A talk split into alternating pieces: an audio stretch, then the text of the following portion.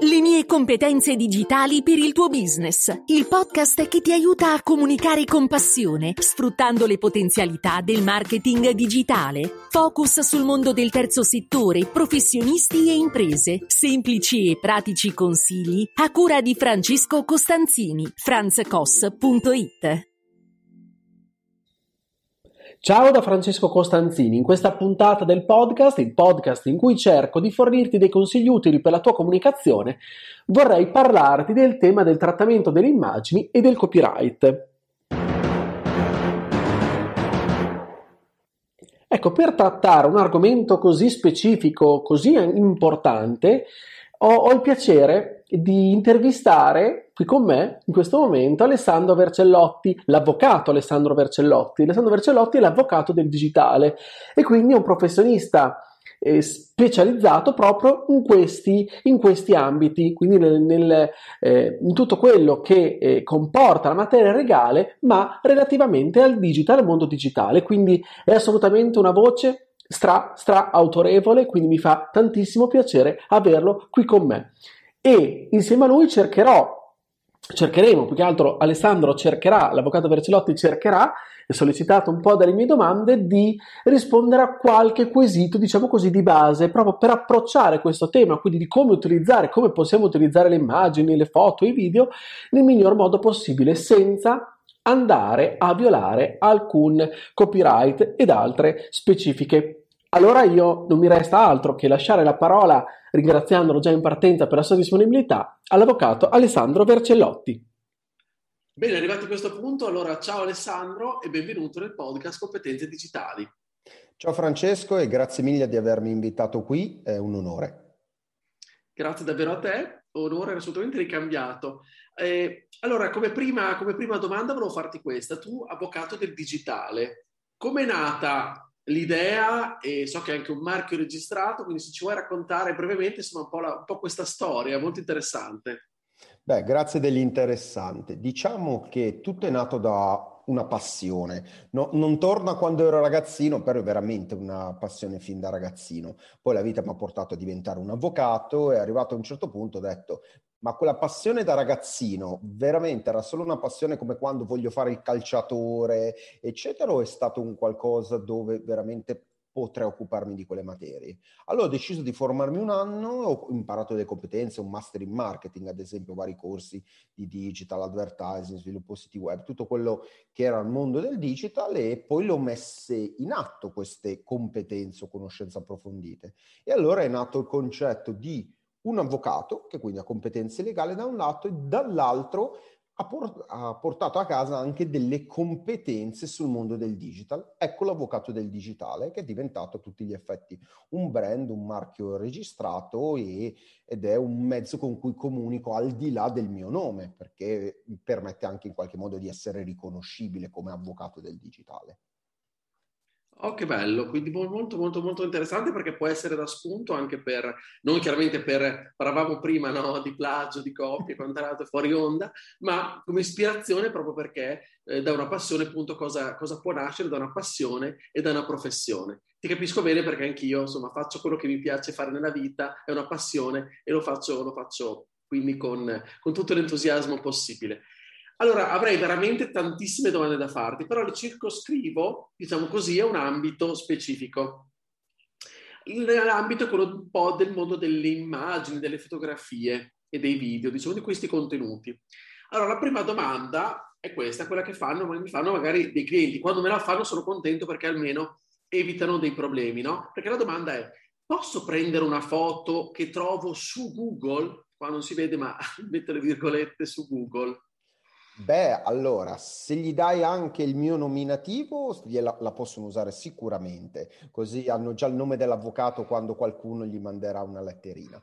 Beh, questa è la battuta. Chiaramente una foto su Google in astratto eh, dobbiamo di per sé non si può utilizzare. Quello che consiglio sempre è andate nella sezione immagini, andate a controllare se è coperta da copyright o ci sono licenze, le classiche Creative Commons, magari ne parleremo dopo. Il concetto di base che deve passare è quando trovo un contenuto online, devo subito domandarmi, è di qualcuno? Qualcuno vanta dei diritti? Se è coperto a copyright, qualcuno ne vanta dei diritti, di per sé non lo posso utilizzare senza autorizzazione. Quindi fermiamoci un attimo a pensare, perché spesso mi rendo conto che il, il passaggio mancante è, ah, c'è qualcosa, la prendo, la uso. No, one moment proprio per ragionare sul si può fare oppure no, al di là della possibilità di scaricare una foto, ma proprio sull'utilizzo. Allora, però, c'è chi mi risponde a questa, questa domanda quando cerco di spiegare con parole magari eh, chiaramente meno, meno, specifiche delle tue, però cerco nel, a mio modo di, di educare a, a, un uso più consapevole, mi dicono ok, eh, hai ragione, però se io cito la fonte della foto, sono a riparo da problemi? Ecco, questa è un'altra domanda, direi Francesco, è fantastica perché si pensa che questa citazione sia un Tana libera tutti. Ah, con la citazione faccio quello che voglio con la proprietà altrui. Assolutamente non è così. Prima di tutto nell'ambito delle foto la citazione non mi serve, perché se un'immagine è coperta da copyright devo passare da un'autorizzazione, un consenso, che poi se invece acquisto la foto chiaramente mi acquisisco i diritti.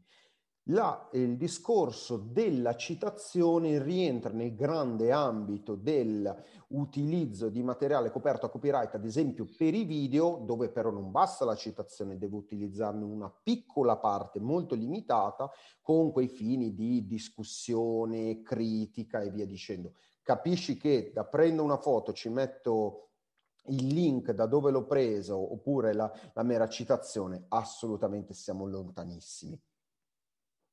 Ok, ok, quindi anche questo è un dato, un dato molto molto importante. Allora, eh, passiamo sempre a un argomento simile, diciamo così, però diciamo con foto di nostra proprietà. Quando ci scattiamo un selfie con un amico, un'amica, un collega, possiamo postarlo? Posso io postarlo sui social? Ecco, anche questa è molto bella come domanda perché eh, addirittura c'è un caso abbastanza famoso dove eh, faccio un selfie con un personaggio eh, famoso, condivido il selfie sui social e il, la base del consenso viene data dal fatto che se noi ci mettiamo in posa vicini, pre-Covid in cui ci potevamo mettere vicini, e scatto una foto, di per sé ho il consenso di quella persona. Questo è un enorme errore, perché prima di tutto il consenso a scattare una foto, se ci mettiamo vicini, chiaramente ho voglia di farmi una foto con te, se no non, non starei lì immobile ad aspettare che tu scatti la foto. Ma non vuol dire che automaticamente, ad esempio, ti sto autorizza- autorizzando a condividere questa foto magari sui social. Perché? Perché chiaramente devo passare da un consenso. In quell'immagine, in quella fotografia ci sono altre persone e non solo c'è anche un concetto di dati personali, perché ricordiamoci che il viso di una persona riconoscibile, quindi effettivamente il nostro volto, è un dato personale, quindi abbiamo la tematica di concetto di liberatoria dell'utilizzo delle immagini e il concetto di trattamento dati, quindi addirittura due normative con due possibili responsabilità e risarcimenti anche in caso di violazione, quindi due al prezzo di uno. Quindi in realtà, appunto, se ci facciamo una foto con qualcuno, abbiamo bisogno di chiedere, chiedere il permesso di poterla comunque diffondere e pubblicare, giusto? Asso- assolutamente sì. Poi qualcosa che mi viene spesso detto, ah vabbè, ma è implicito. E alla legge il concetto di implicito non piace moltissimo, perché prima di tutto io devo avere la prova di un consenso. Poi anch'io, da, questa è la risposta da avvocato, vivo anch'io in un mondo digitale dove il consenso è un qualcosa che si è un po' staccato dalla realtà, dall'elemento giuridico. Però è chiaro che di per sé un problema legale lo potrei avere. Cioè basta avere una foto per pubblicarla? Assolutamente no. Quindi tutti lo fanno, sì, tantissimi per non dire tutti. Da questo vuol dire che allora si possa fare? Assolutamente no. Quindi in caso di una volta su mille uno un, ha un problema per un aspetto di questo tipo, ci può stare perché legalmente non stiamo compiendo un'attività a norma di legge. Quindi non è un errore quel caso, è la regola che viene applicata. Ok, allora mettiamo il caso di eh, pubblicare con il consenso una foto, ok, in un senso magari scritto, ufficiale, perché lo facciamo, eh, magari eh, facciamo firmare una liberatoria, se lo facciamo per lavoro, siamo seri, eccetera, eccetera. La postiamo un video, una foto con liberatorio, quindi pieno consenso, lo postiamo su un social network. A quel punto lì cosa succede a livello di proprietà? Ecco, allora, ogni social network ha delle regole proprie. Uh, faccio esempio una battuta. Se prendo LinkedIn, Facebook, Instagram, YouTube, quelli di Instagram, magari pochi lo sanno, sono i più lunghi di tutti, sono praticamente una Bibbia. Cioè, leggerli tutti ci possiamo passare talmente tante ore che perdiamo la voglia.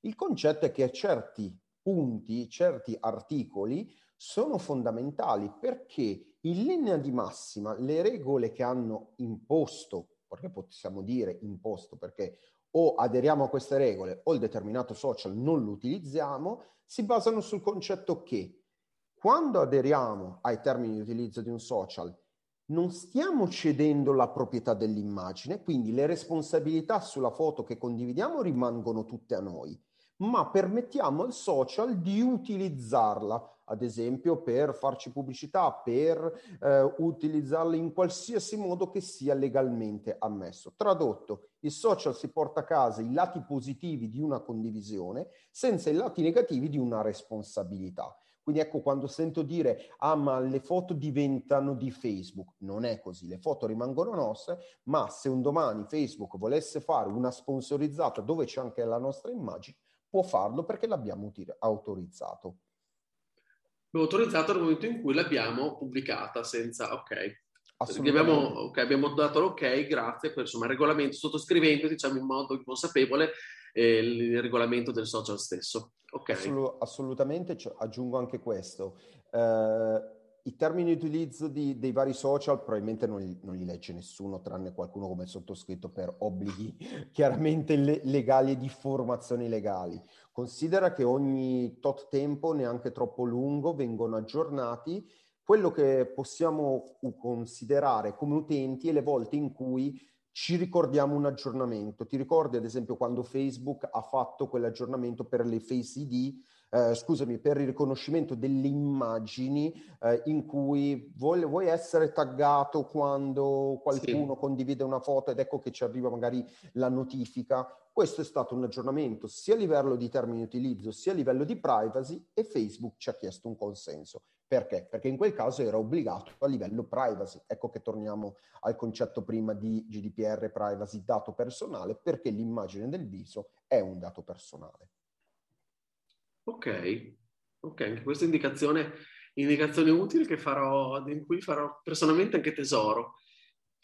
Pensiamo, eh, cosa che capita spesso, facciamo uno screenshot di una, oltre, vabbè, poterla magari anche scaricare, eccetera, eccetera, però se siamo meno avvezzi oppure magari siamo su Instagram, non è immediato lo scaricamento della foto, facciamo uno screenshot con il telefono di una foto che abbiamo visto appunto su un social specifico e la diffondiamo ai nostri contatti in una chat. Quali sono le possibili implicazioni? Se ci sono. Assolutamente sì. Il concetto qui di base è quell'immagine rimane sul social perché ad esempio ho cliccato il tasto condividi di Facebook o di LinkedIn o la sto portando all'esterno, ad esempio scaricandolo come mi hai detto giustamente tu Francesco, condivide, screenshottando quell'immagine e portandolo magari su una chat di WhatsApp.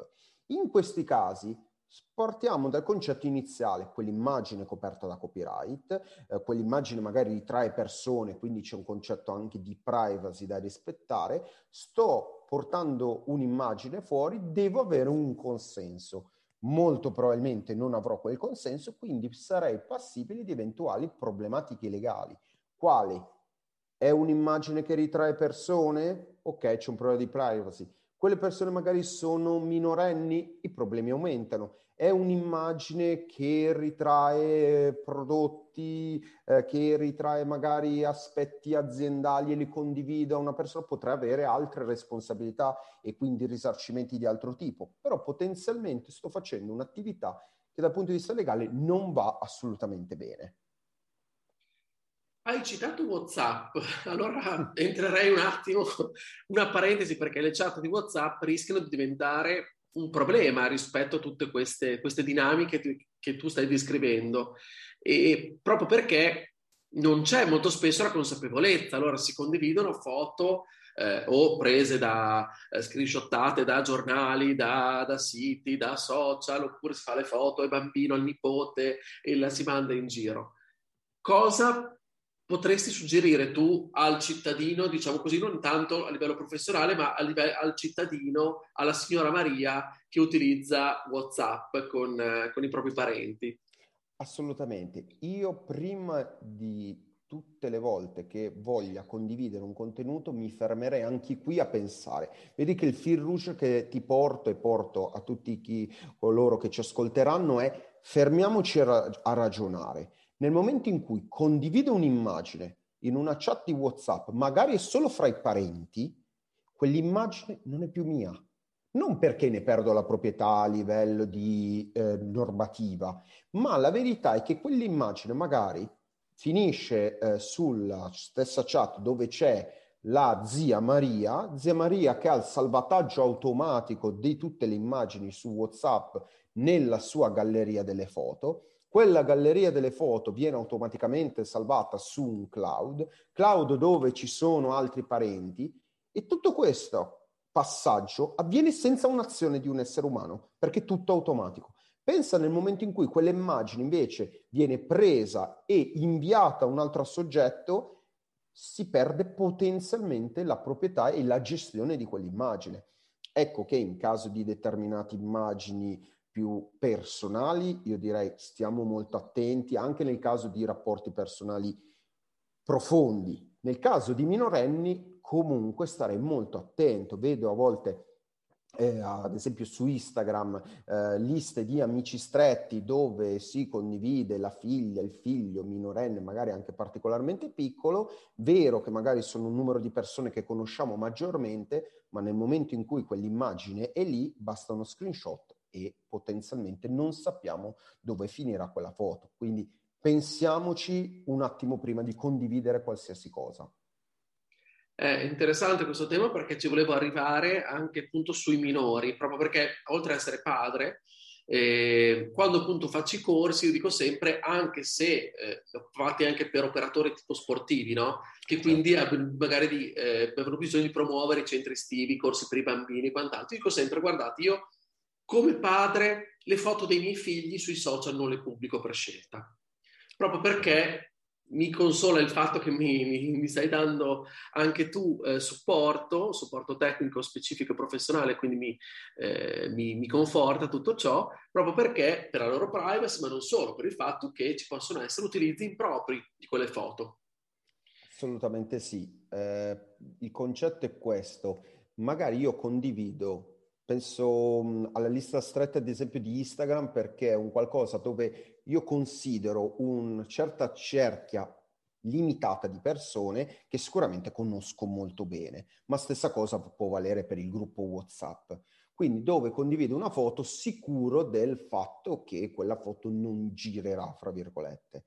Io non ne avrò mai la certezza. E ti dico di più, una foto magari condivisa in un momento eh, dove non è una co- foto compromettente, assolutamente, ma magari più di gogliardia in un momento particolare, di una festa, di un compleanno, tirata fuori da quel contesto può essere letta in vari modi. È un po' come estrapolare una frase da dieci pagine di un libro. Senza il pre e il post è difficile inserirla ecco che quell'immagine non sapremo mai, mai dove finirà. Ci sono casi, se usciamo dai minori, dove eh, ho clienti quali mi dicono, mi ha mandato l'altro giorno una serie di link, lo sai che usano la mia immagine per truffare eventuali clienti di un e-commerce? Ho detto, ma in che senso? Mi mandano i link e praticamente c'era questa ragazza in pantaloni bianchi usata l'immagine su un e-commerce dove pantaloni bianchi euro 29 e vai a vedere quel sito classico sito truffa dove non ti arriverà mai nessun pantalone. Se ti va bene non ti rubano i dati della carta, se, non, se ti va bene. Capisci che questo è un caso di adulti e ti può succedere. Pensa quando si tratta di minori, dove potenzialmente possono finire quelle foto. Qui mi fermo e, po- e possiamo immaginare tutti. Certo, certo. Io a quel punto lì il suggerimento che do dico sempre eh, attenzione, quando se utilizzate per promuovere le vostre attività e capisco che se devi promuovere un centro estivo è difficile non avere anche solo delle, delle, foto che ritraggono dei minori, dico sempre state attenti a non, a non, ritrarre il minore specifico in modo tale che sia pienamente riconoscibile, né in, eh, suggerisco anche, né, neanche in diciamo, abbigliamento troppo succinto. Perfetto. Esatto, esatto, assolutamente. Cosa tu suggeriresti a, del, a, dei, a degli operatori che, che, appunto avessero bisogno di in qualche modo promuoversi e quindi utilizzare a, al mondo dei genitori e quindi eh, farsi pubblicità diciamo, nel mondo dei genitori per promuovere attività per i minori? Allora, eh, sono assolutamente d'accordo con te.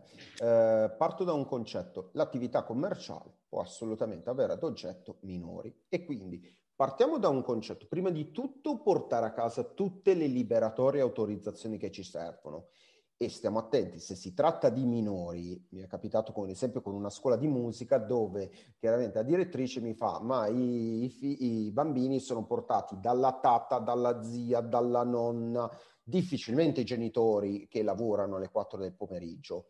E io da legale ho detto sì, ma l'autorizzazione va data da chi ha la potestà genitoriale, quindi mamma e papà. Ok, quindi che lo porti la nonna e ci firmi la nonna, la firma della nonna non ci serve assolutamente a niente. Quindi prima di tutto un concetto di autorizzazioni. Poi è chiaro che possono servire queste immagini, partendo dal concetto legalmente sono a posto, magari stiamo attenti sul tipo di immagini, perché si può scadere a volte in immagini, eh, penso a una scuola di danza, anche solo se stiamo in tema, dove ci sono foto e foto non esplicite, ma in qualche modo eh, che fanno intravedere quel qualcosa in più che magari va f- più attenzionato, perché se sono adulti è un discorso, se sono minori io non metterei due occhi ma quattro occhi, questo è il, è il concetto. E, e, poi giustamente siamo qui a fare attività commerciale, quindi è giusto che sia così. Ci sono anche vari minori che fanno, svolgono attività di modelli, quindi ci sono tantissime soluzioni alternative. L'importante è portiamo a casa i consensi per evitare problemi e rischi al business alla fine. Certo, certo. Allora a proposito di business, mettiamoci di nuovo nei panni no, di, quel, di, quel, professionista, di quell'imprenditore che fa un po' il fare da te eh, sulla comunicazione e sul marketing e quindi mi dice ok, non trovo, non posso prendere foto da Google. Se eh, ok, faccio, non sono capace troppo di fare delle belle foto, cosa posso fare? Allora, quel che dico io è prova a trovare dei contenuti che hai citato tu benissimo, il Creative Commons. Cosa sono questi contenuti?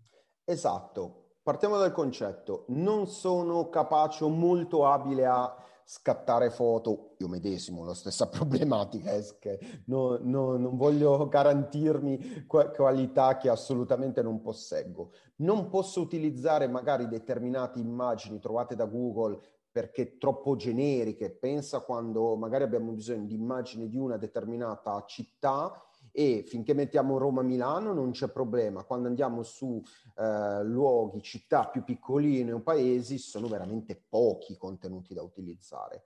Allora possiamo andare sui siti di Photostock. Abbiamo quelli a pagamento, di Shutterstock non è pubblicità, è uno dei più grandi, dove si paga per il tipo di contenuto e anche qui stiamo attento però attenti a leggere le licenze, perché abbiamo ad esempio dei limiti alla stampa di quell'immagine o all'utilizzo offline. E poi abbiamo i contenuti gratuiti, quindi siti di Photostock dove non si paga tecnicamente niente per l'utilizzo di quell'immagine, ma dobbiamo co- controllare le licenze. Parlavamo prima di copyright, si parla di copyleft, è un gioco di parole anche a destra e a sinistra, e cosa sono? Sono delle licenze che prevedono l'utilizzo del determinato contenuto senza bisogno di un'autorizzazione. Eh, direi, Francesco, rendiamola eh, molto semplice con un esempio. Cerchiamo un'immagine di cani, ad esempio, quindi andiamo su questi siti, motore di ricerca sul sito, inseriamo dog, ne esce un'infinità di immagini, ne selezioniamo una e uscirà una serie di licenze che dice, ad esempio, utilizzo commerciale o non commerciale, obbligo di attribuire all'autore della foto o no la foto stessa, la possibilità di modifiche oppure no e altri tipi di licenze. In base a cosa ci serve decideremo, ah no, quella foto deve finire su un sito web dove si vendono prodotti per cani, chiaramente l'utilizzo dovrà essere commerciale e quindi solo in caso di licenza per utilizzo commerciale potremo utilizzare con profitto quella foto. Ok, accennato il tema modifiche, allora mi viene in mente un'ultima domanda, poi non voglio approfittare troppo del tuo tempo perché sennò te ne farei veramente altre 100. E, che, che, che, è questa? Oh, prendo spunto anche da un post che avevi fatto sul tuo canale Telegram un po' di tempo fa, ma io ho visto quella bellissima foto di cui purtroppo non ho il copyright, cioè non è mia, quindi non posso prenderla. Però se io la prendo e la modifico un po', posso farlo? Ecco, questo delle modifiche è un bellissimo tema, perché è un tema, è una visione che ognuno eh, prende un po' a suo modo, perché per me la modifica potrebbe essere solo cambiare un filtro della foto, quindi metto un filtro leggermente blu, una trasparenza, potrebbe essere una modifica dove vado a ritagliare la parte, parlavo l'altro giorno con una cliente dove mi fa, eh io ho messo il logo eh, del mio brand, una fotografa, cosa fanno? Mi ritagliano la foto per tagliare sempre il mio logo e quindi capirai che non è una modifica questa, una modifica cosa può essere? Qualsiasi tipo di operazione tale mh, che vada a modificare, quindi a rendere diverso il contenuto. Però la modifica va autorizzata non è che basta prendere una foto e tagliarne una parte e allora ho creato una nuova opera. Parliamo sempre dell'opera originale, dei diritti dell'opera originale, quindi se ad esempio l'autore giustamente può dire io non voglio che la mia immagine sia modificata, la foto che ho scattato perché io ho già eh, definita, ho fatto un'attività di post produzione per cui la voglio solo così e se vado a modificare quella foto sono passibile di eh, sanzione o comunque di dover pagare un risarcimento, cosiddetto ecocompenso, perché non sto rispettando le regole stabilite per quel tipo di immagine. Ok, ok. Quindi c'è da prendere appunti e da, da segnarsi tutte queste, eh, tutte queste, eccezioni, tutte queste problematiche perché possiamo, possiamo, incorrere e credo si incorra anche dei problemi, non solo a, a livello diciamo business, quindi, ma anche eh, come privati possiamo incorrere dei problemi, giusto? Assolutamente, perché consideriamo che la normativa non cambia, non, non ci sono normative diverse se siamo utenti, consumatori eh, o aziende o comunque soggetti che fanno attività professionale. Se facciamo attività professionale ci può essere un problema in più legato, come parlavamo prima della, eh, della registrazione del discorso di uh, responsabilità per concorrenza sleale, perché magari sono un competitor di quel soggetto, oppure c'è un discorso di monetizzazione. Pensiamo ad esempio all'utilizzo dell'immagine che viene utilizzata in una sponsorizzata sui social. Non è il semplice utilizzo sul mio profilo personale, però vedi che la violazione c'è in ugual modo, in un caso il risarcimento potrà essere o equo compenso, chiamiamolo come vogliamo, sarà un po' più alto, però la violazione è la stessa. Ok, ok, quindi insomma ci sono, ci sono anche dei controlli su questo. questo mi, eh, è una domanda che poi eh, molto spesso mi fanno, mi dico ma sì, tanto lo fanno tutti, non succede mai nulla, e dico sempre, eh, però se poi succede, cosa, non, questo non si giustifica. Assolutamente, guarda, mi permetto di aggiungere questo, sempre di più vedo un business dietro alla tutela legale. Giustamente noi ci stiamo vedendo, sto facendo il segno con le, con le dita per dire tutela legale perché? Perché ad esempio mi sono capitati casi di agenzie, società che vanno a tutelare il tal fotografo, ma non in modo reattivo. Quindi classica cosa, io vedo che la mia immagine è stata utilizzata in modo non autorizzato, quindi non ho dato il consenso a nessuno, lo trovo su un sito web, cosa faccio? Contatto un avvocato, un'agenzia, un qualcuno, una società per avere un, esarc- un esarcimento. Invece vedo il contrario sempre di più.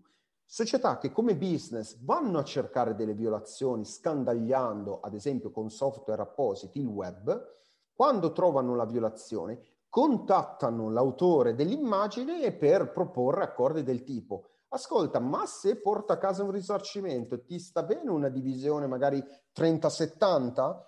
Io fotografo che magari non avrei mai pensato di ottenere un euro indietro, molto probabilmente accetto. E ti aggiungo ancora, se me lo permetti, casi in cui dove dietro a questo tipo di attività, eh, c'è famoso esempio, non lo cito, un fantomatico avvocato tedesco eh, dove l'attività legale non è sempre legale, nel senso che vengono vantati a volte diritti o di agire invece di un determinato soggetto, autore, fotografo o soggetto che vanta diritti su quella foto in realtà non è così. Quindi il risarcimento o la transazione, l'accordo che portiamo a casa dal punto di vista economico eh, non è vantaggioso perché un domani il titolare di quei diritti potrebbe comunque agire verso di noi e noi che andiamo a dire ma abbiamo già pagato magari 300 euro, ci verrà detto ma non l'hai pagato a me. Quello ha portato a casa dei soldi, il tizio, senza nessuna autorizzazione.